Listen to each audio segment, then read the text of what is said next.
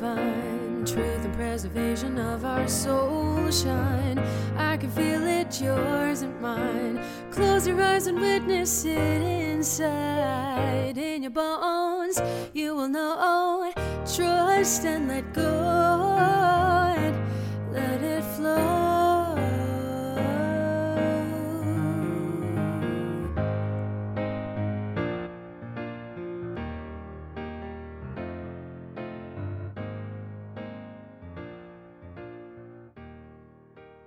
All Things in the Name of Love, Episode 28, Making Sense of Your Path and Getting Out of Your Own Way with Julie Richards.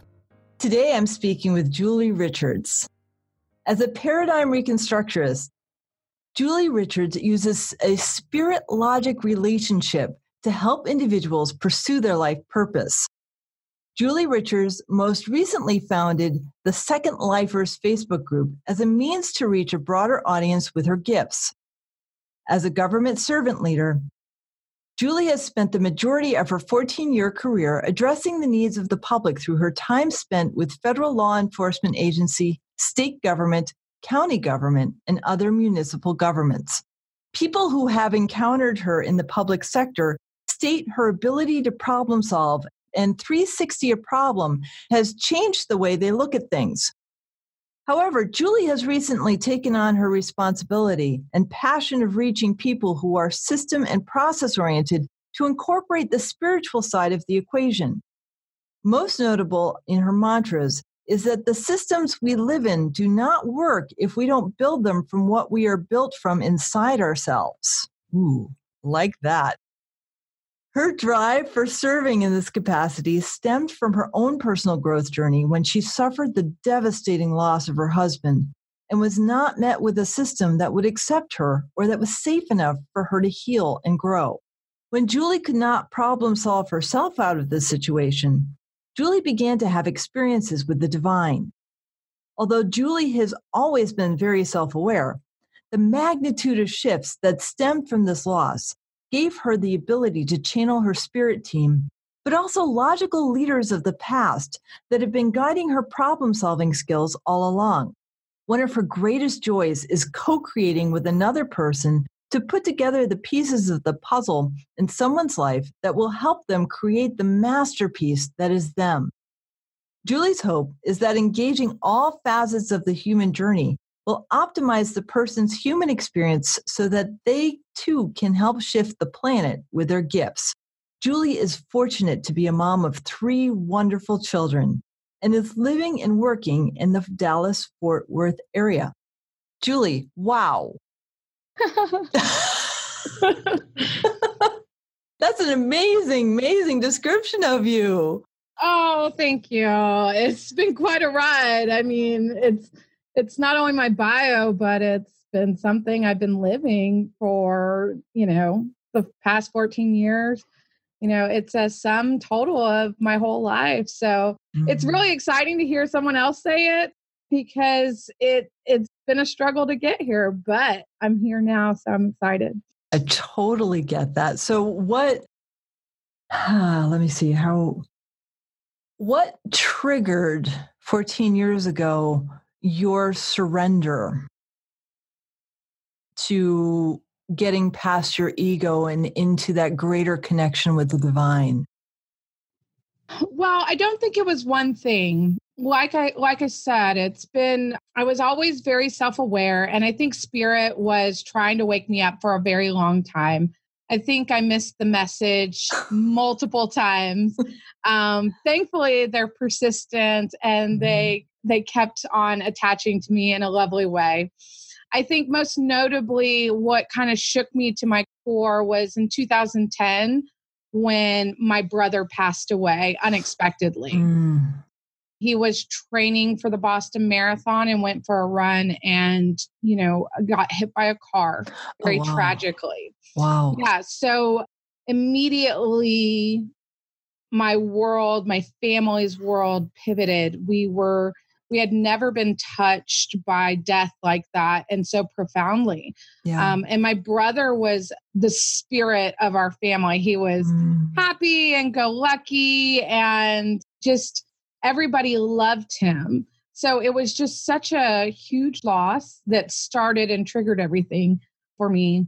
Right after he passed, I started to have visions of him. He told me how he died. He showed me exactly, came through and showed me exactly how he died. He delivered messages to my parents who were very grief-stricken and ultimately could not communicate with him. Mm-hmm.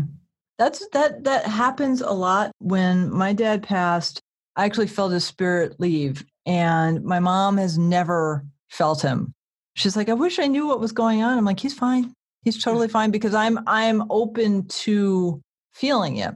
Right. And I think with death and I think there's certain relationships that sometimes make it a little bit more difficult to establish that connection. Mm-hmm. My parents never were able to communicate with him in that way, although they did see the signs and symbols, you know, butterflies and just big tribal suns. My brother had a tribal sun on his back. And so when they saw it, they knew he was, you know, checking in and saying he was okay. But like you, I felt my brother leave. He fought very hard for his life in that day, but I remember that day, and I was in another city, and I walked into my boss's office for a meeting, and my heart skipped a beat. Oh, wow. And I felt it, and I paused, and my boss goes, "Are you okay?" And I said, today is either going to be a really wonderful day, or it's going to be absolutely horrible. I don't know. Something's going to happen. And it wasn't until it was towards the end of the day. That happened way early in the morning, probably about 9 o'clock. And then I didn't get notified till about 6 p.m. that night that he had passed. So, wow. Yeah, it was a profound experience because I had never felt anything like that, but I knew things would never be the same. Mm-hmm. And how did you keep yourself open? Like I say this because I have moments of profound connection and then I shut down. So how have you navigated that to keep yourself open?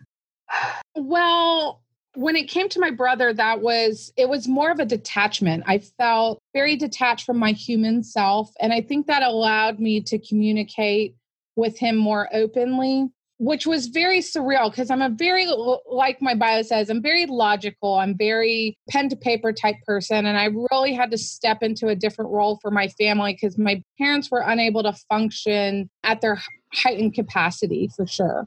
Mm-hmm. Like any parent who's grieving the loss of their son or their child. But now, you know, after the loss of my husband and the loss of my dad, my connection is so much stronger. And I think it's more because I let myself go there. I let myself experience them in a different way. I know they are around me. I feel them around me. Just recently, it's starting to get to be our anniversary of my husband and I being married, and so I just know this time frame. I've seen, you know, different things happen and different things I can't explain, and I embrace those things. I'm not trying to reason myself out of them. Mm-hmm. Whereas I think a lot of people do. They try to find the more logical explanation. This can't be happening to me. This isn't what's really going on. Did I really see that? When if they lean into the experience, they can have a more open and honest communication with the person who's passed on the other side, whoever they're channeling on the other side, their spirit team, angels. And as they learn and they grow, those connections get stronger. So this brings up a really curious question because so I am a recovering academic, and so I know my head space, like that's my comfort zone, and your practice involves logic, but you're not in your head space. So tell me about that, because that's so fascinating to me, because I know the difference. And to be able to have that deeper logic come in that isn't you, but it makes sense to your head brain as well as your heart and your gut brain. that's just a fascinating process. So talk to me about that.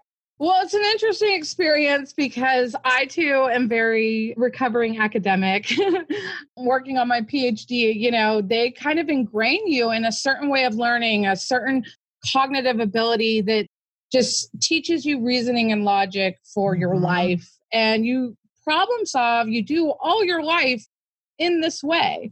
And I love that aspect of myself. But what I have to recognize is when spirit comes through, it feels different. But I know it's them because they present it in a very logical way, for me at least. Uh-huh. And so there are times where it gets confusing. Is this me talking or is this my spirit team? But I've identified who's talking to me. I know on the other side who it is. So I'm comfortably able to separate those two. Usually there's a little magic involved. There's always kind of a mysticism in terms of what I'm experiencing with those downloads that come through me in a logic way. Usually it's kind of taking what I already know and putting something that is very spirit oriented in that kind of relationship. And I'm trying to think of an example, but it's difficult. Let me see.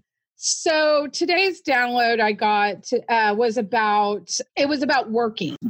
So, you know, we go to 8 to 5. Most people were taught an 8 to 5 job. We go to an 8 to 5 job and we're taught that that's how you make a living and that that's the process in order to be successful. Mm-hmm. But my spirit-led intervention is, do you bring your soul to work or do you just bring your body to work?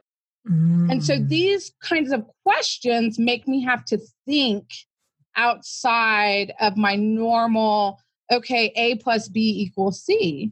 But it is a, can we put this in a scientific method? Can we put this in a way that we find out if our soul is meeting us at work?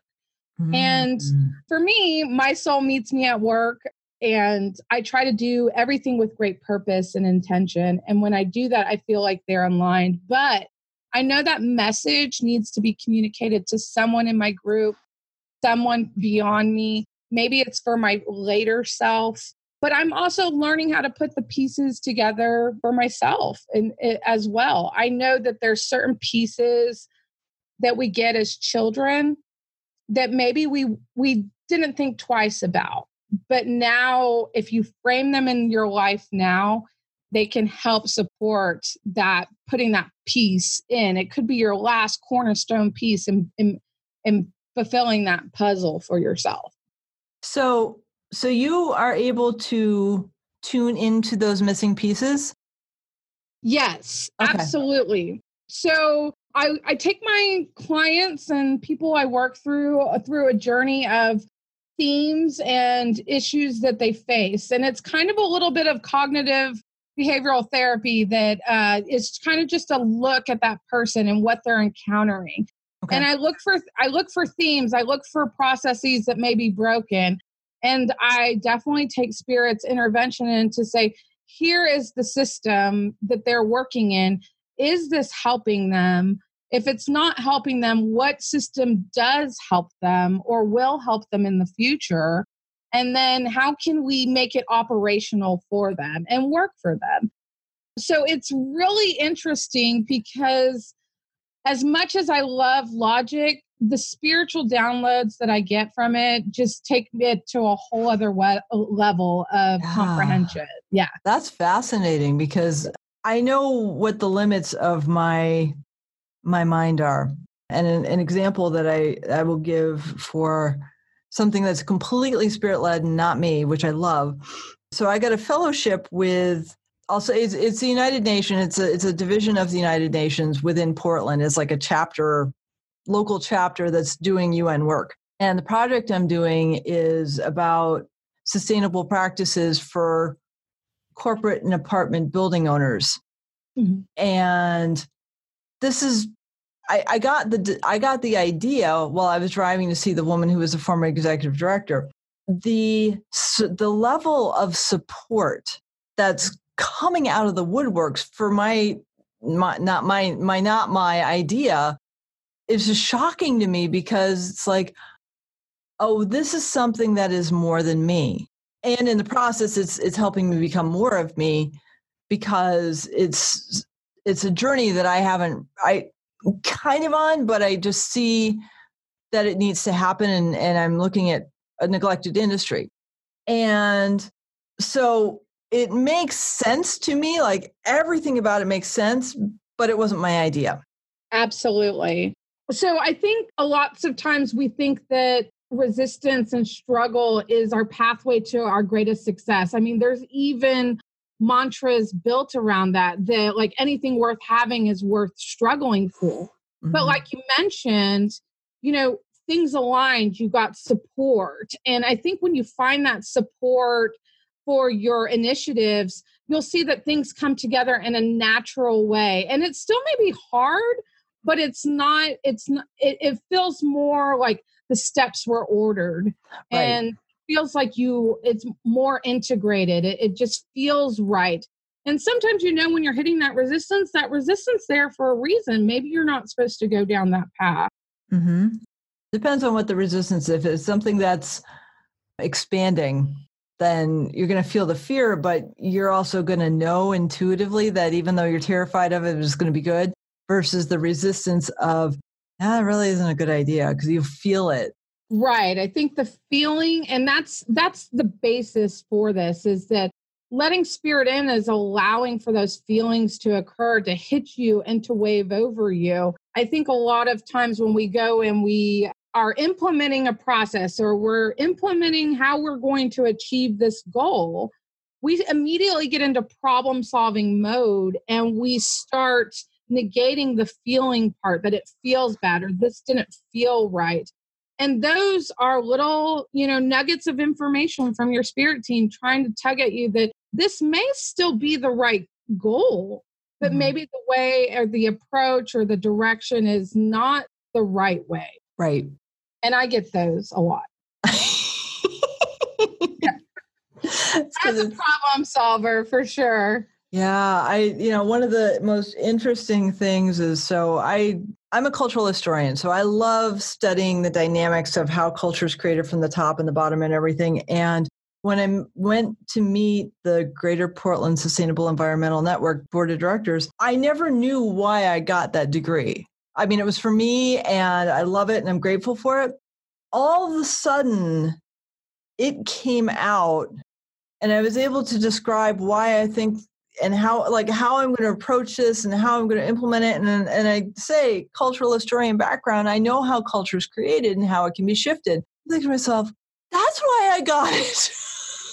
That's why I spent 14 years in college. Oh my God, because it never really made sense other than for my own personal needs to torture myself with a PhD. Mm-hmm. But like the fact that this is what it's for, it's like, oh, so even though it was a diverted path, I'll say, because it wasn't pleasant. I gained 100 pounds my last year. Really, really stressful. The fact that it was a diverted path, but then it came back to, this is actually what you've been doing your whole life, is trying to figure out unity consciousness. That is so my story as well. But I think there's mantras built around that as well, like feel the fear and do it anyway. Because sometimes fear will stop you, or these big concepts will stop you. They'll be like roadblocks in your way to heal and to move. But ultimately, the path is right because you have it for a greater use. I had the same thing. I went in and I knew I was going to be an engineer. I just told me I wanted to be a biochemical engineer. I thought that was my route. And I ended up getting a bachelor's in psychology. And then I was like, what am I? Yeah, close, close, right? So close. But then I realized, I've always loved public servantry. I've always been interested in leadership. So when I got my master's in, you know, public service, an MPA, it just lit me up. It lit me up. And now I understand how it fits. It makes sense for serving people. I needed to have the experience of serving people in the public and mm-hmm. their challenges, the things that make them upset, the things that make them happy. But now I'm able to take those experiences, all of them, and be able to help my clients who are either stuck in the same pattern. I've helped lots of other widows who, transitioning out of being a widow and transitioning in that life to see that you were here for a purpose too is so difficult. But serving people in that way, I would have never done had I not been in a whole other route that I thought, oh, wow, okay, this is where we're going now. Okay. Right. But it's helpful. It's helpful. So for me, people talk about meditation as being their primary form of reaching spirit. For me, my meditation is problem solving. I kind of get into this other little zone of it, and I just get into, and that becomes my meditative space. And then I'm able to automate that, like people automate meditation. And that's when I receive my best downloads and to be able to help people. So how did the downloads come? Is it do you write it? Do you record it? What happens?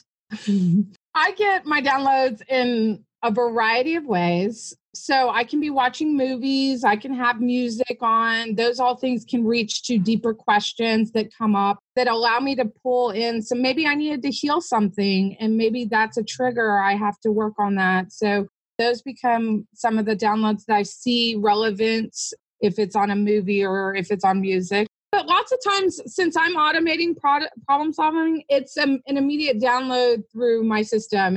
I'm just walking around, and it's like it's on 24/7. Oh, wow. There's times I have to say, no, I'm closed. I'm tired for today. Yeah. And, kind of draw a boundary. But most of the time I'm open to the experience because it's such an enlightening journey. They're so magical. And you're like, oh, this is why, when I was 13, this happened. I needed this piece of information. Or I remembered when I was a little kid that I loved magic eyes. The little magic eye kind of pictures that transform into something else. And I had a huge download surrounding the magic eye, say about turning a picture around and seeing through the, what's on the surface, and being able to do that in my life and being able to see that as how I'm helping people. So it was this huge, sometimes they're small downloads. Sometimes it's a one-liner statement. Sometimes it's a more profound connection. Here's why we're weaving this little web we have going on for you, Julie. In addition to getting the logical shifts, like when you see it and you get, oh, this is why, how is it affecting your soul? Like, how do you feel that integrating? Oh, that's a very good question. Thank you. I will tell you, just going through the journey I had, being a widow and experiencing a lot of death, because my brother passed away in 2010. My brother-in-law passed away 3 months later to the day. And then my husband passed away last year, and my dad passed away this year. Oh. And that's on top of other challenging things I had as an individual. But there was just so much death, and there was so much heartache that it begged the question, why me? Why is this happening? Yeah. So I really went on a soul searching journey to figure out how this is, how pain and surviving pain and becoming resilient to pain and healing pain can ultimately have an intimate relationship with my soul. And I have found that the more I ask, the more I ask to be healed, the more I'm open, the greater my soul is at peace. So I have a greater sense of peace that I have never had before. When even a couple years ago, maybe 5 years ago, before many of these things happened, I was operating in one way. I just saw things very black and white. I was very much plugged into the world, the human world that we have here. I had the signs and symbols. I wasn't putting them together. But now every day, since my transformation, since the awakening, I've been able to go, oh, that's a sign. Let me write that down, or let me journal about that, or let me put that away till later, till I have more time on that. But it's still an eerily calm that I've had that I never really had. Mm. And people probably would have described me as anxious and kind of high strung. But since all this has happened, I've been more at ease with myself. Mm. Yeah. Oh, that's beautiful. Because that's you know, that's what we ultimately want, is that peace and that love. And it's such an individual journey. Yes, very much so. I've learned that, like I said, there's been so much that have happened that it really, you know, what's really funny, and I'll put that one together. Here's the download, right?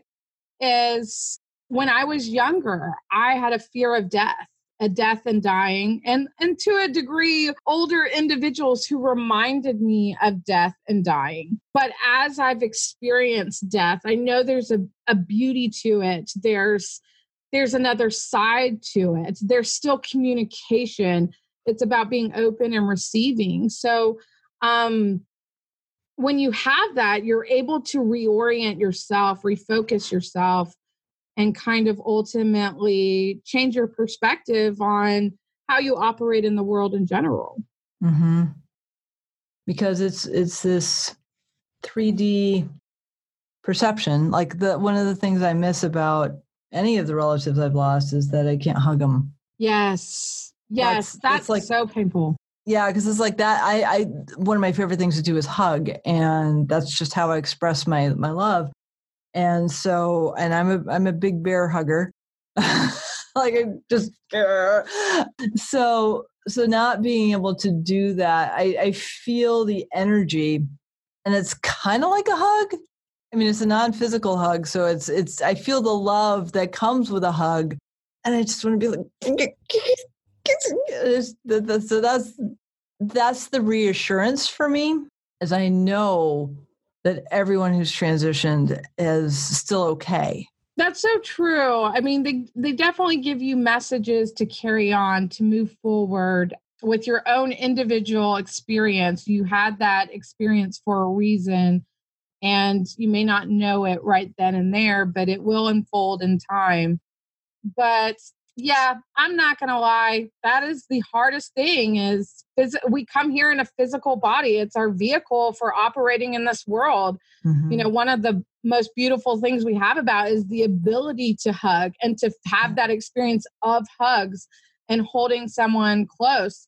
I miss that. When I think of my husband, we spend a lot of time in the car together. Mm-hmm. So when I'm in my car, that's generally when I notice, you know, like we used to hold hands, and so that sensation I may feel, or I may be able to feel the energy or his presence, but there's nothing that replaces a good old fashioned hug or, yeah, you know, the embrace of your loved ones. That just will never go away. Right. But those experiences are what you get to take forward with you. Mm-hmm. And it makes them, all the other ones, more magical, because, you know, you're not going to get that with everybody all the time or forever, and you have to cherish what you have. But I will say, when I was driving today, I got emotional over my husband, and I talked to him openly, and that's kind of how I just have an open running conversation with people who passed, but also my spirit team. But I said, you know, this is hard. Why did you leave me? This is difficult. I still have those basic childlike questions that never go away, even though I have come and healed that, been on that healing journey for a very long time. And I kid you not, when I turned to the left, there was a fire station, but on the window was the word courage. Oh. So right as I asked that question, I happened to look to the left, and I see this. I mean, where do you see a big old word, courage, you know? You don't. So yeah, it's just random things like that, where you know that maybe you're not getting the answer that you anticipated, but spirit and yourself and your higher self always give you what you need. Yeah, that I know. That I know. I don't always like it, but my ego doesn't like it. Yes, absolutely. Because I know that in my own journey, my soul has demanded stuff of me. And I'm like, what? Really? No, that's a pain in the ass. Why do I want to do that? But when I follow the guidance, I get so much more healing. And since the ultimate goal here is to heal my soul of anything that isn't serving it, even if I do it with gritted teeth, I'll do it. Yeah, absolutely. I think it's important to lean into those experiences like you're doing. I mean, fear holds us back. Shame holds us back. There's many things that concepts that we have developed for ourselves as humans in this experience that could stop you from doing that. Yeah. Like talk to me about the acceptance. Like, how did you get to the point where you're regularly, I say I step out of my own way? Wow. I think that's a daily choice. Mm-hmm. I think we have to make choices that put us on the path to maintaining our relationships with our spiritual self, but also our teams, and to be listening. So I will say that, 3 months after my husband died, I was not looking for a relationship with God. No. I was not looking for a relationship with spirit. I was merely trying to survive. Yeah. So, which most widows will find that's pretty true and pretty standard.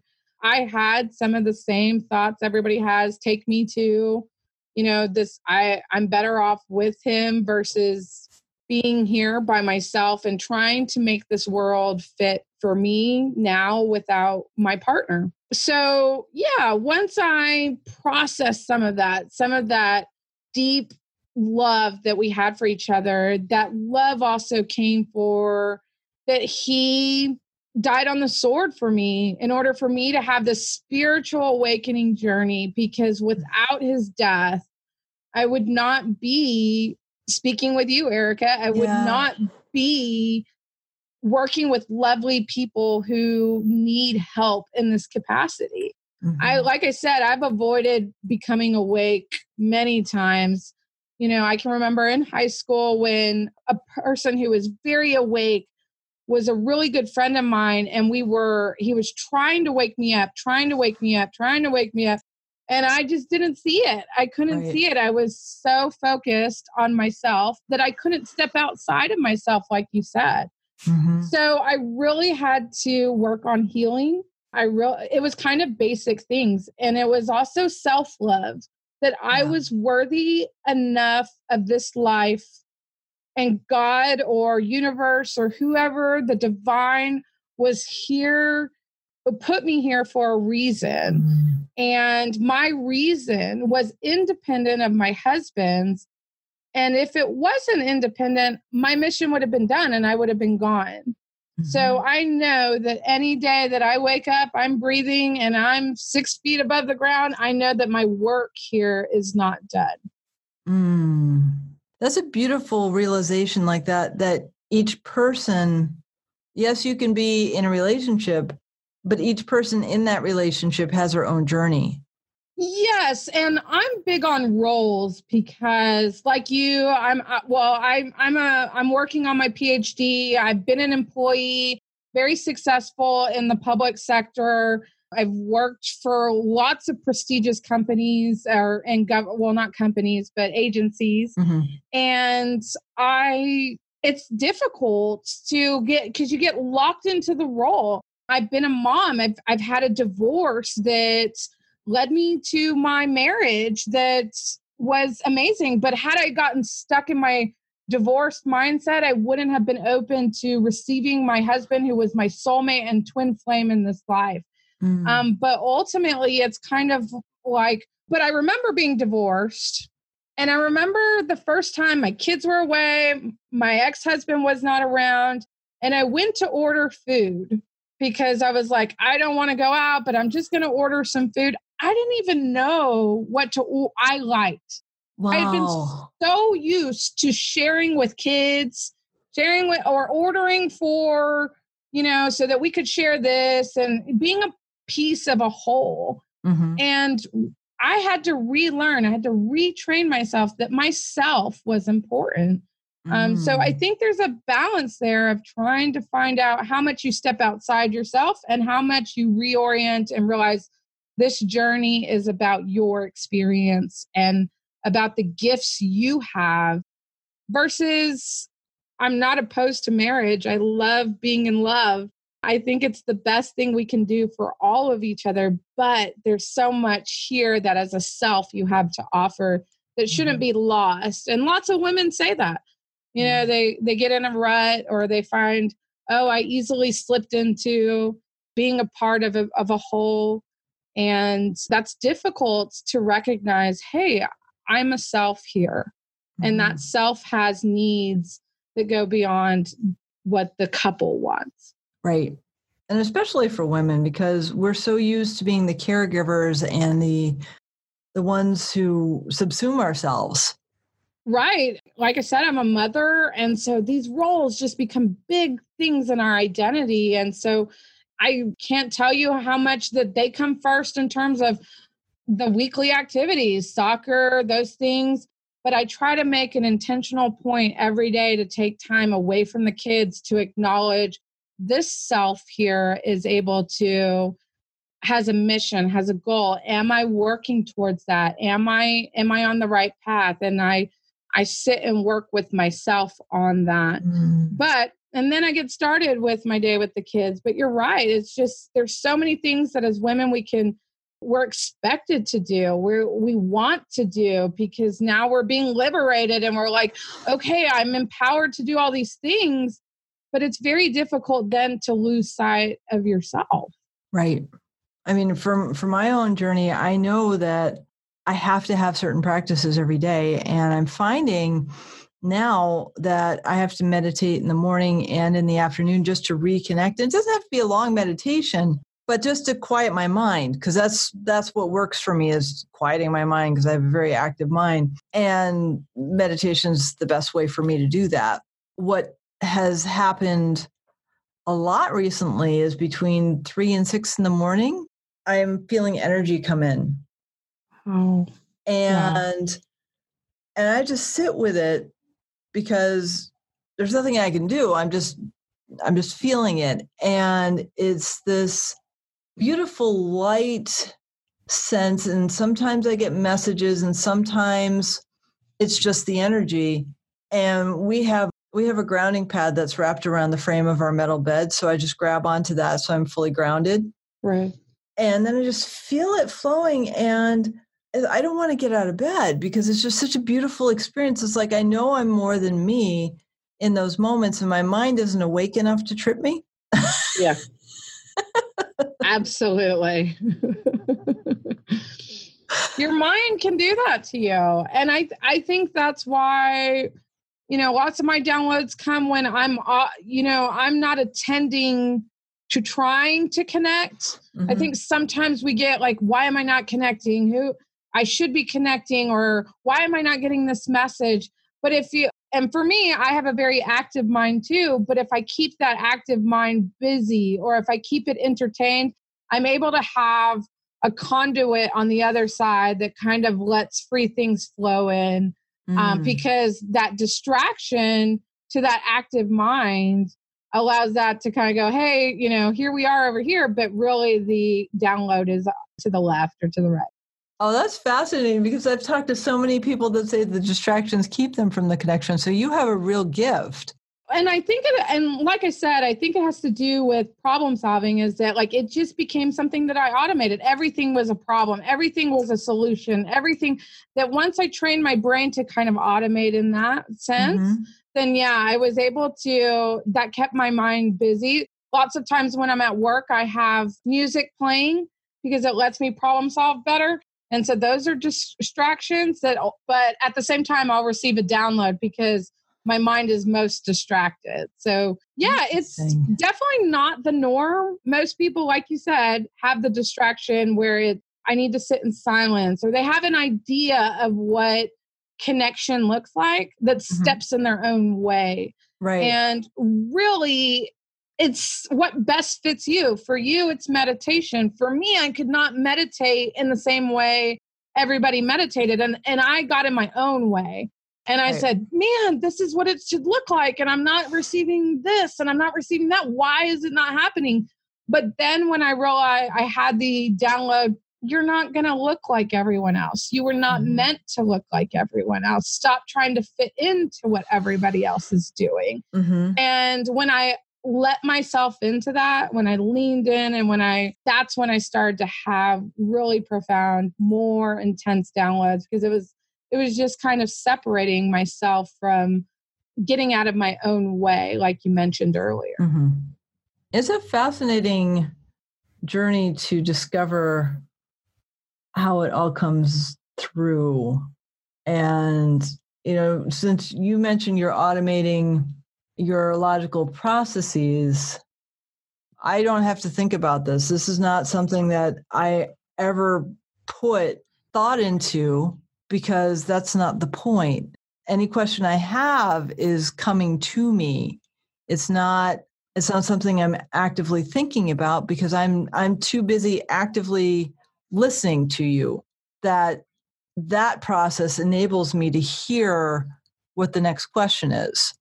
That makes sense. Yeah. And I like that. I think, and I love how that comes in such a beautifully different way. But I think it's still relatable in the sense that, you know, I can be walking, I'm automating my attentive brain onto make sure I don't fall. Mm-hmm. But that download will slip in because my brain is somewhere else on another problem that it's working through. Mm-hmm.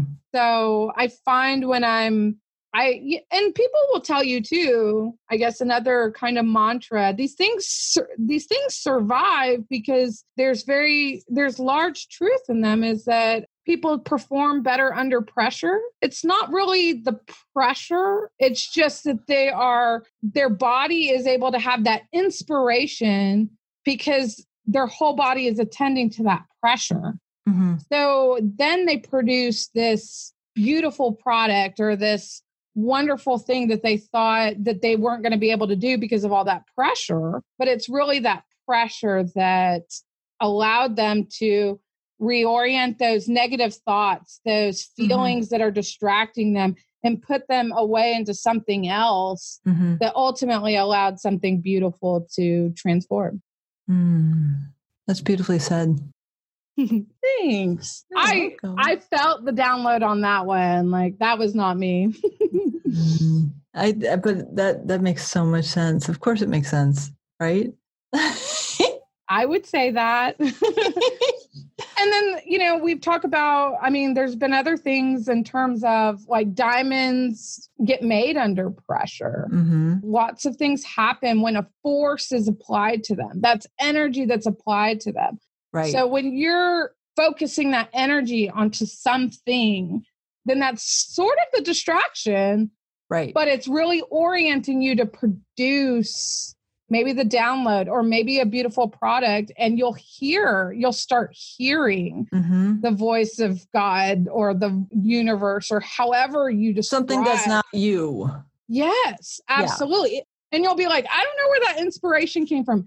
Inspiration is a good word for that other piece of us that we can't explain it. Where's it coming from? Mm-hmm. Yeah, because it is more than us. I was told to do this podcast 2 years ago. I kind of blew it off for a year because I was scared, because that was my ego. This year it was like, okay, we're done playing. And I didn't understand. And so I start off with my initial thought of sharing my ideas and my research. And then I started interviewing. Never imagined that this would be what it is now, because how could I, right? I'm well into I didn't think I was going to be doing this for over 6 months. But it's not me. Absolutely. That's beautiful. Yeah. I did the same thing. I'm not a perfectionist by any means. I don't believe in that. I don't believe it. I just believe in taking the first step forward. Mm-hmm.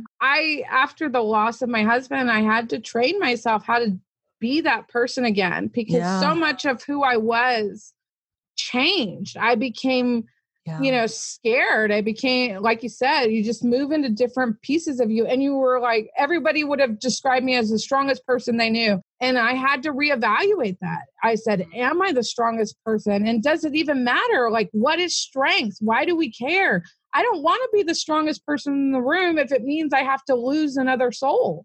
Right. So lots of things came into question, just basic fundamental questions of who I am, what I'm doing. And I had the same issue.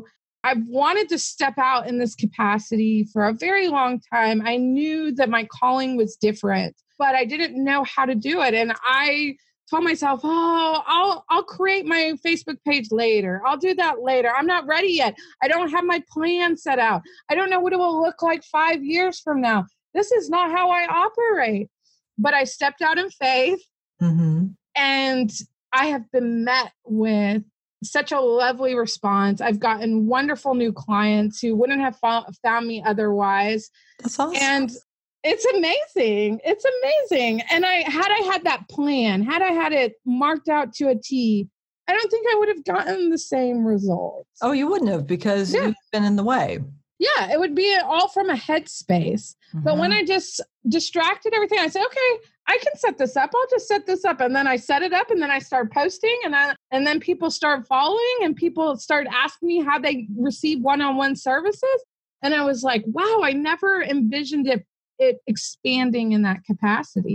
But like you said, it just kind of, you sit in your own way, or you have to reevaluate. And sometimes it's not even intentional. You really are challenged. You really are met with the challenge to go, am I ready for this endeavor? And one of my future videos is about just being ready. Be ready. Go, start now, because there's never a good time to have a baby. There's never a good time to start. And if you just started today, you'll be farther along 3 months from now when you thought, oh, I needed that full-on plan to go. So yeah, I've had the same experience. Us logic people, us brainy people tend to rationalize our way out of things and reason our way out of things. And that's what I work with my clients on is, are you reasoning your way out of it, or are you feeling your way into it? Oh, that's so beautiful. Thank you. How can my listeners find you? So I have a Facebook page, and it's Julie Ann Richards. And I also have a Facebook group called Second Lifers.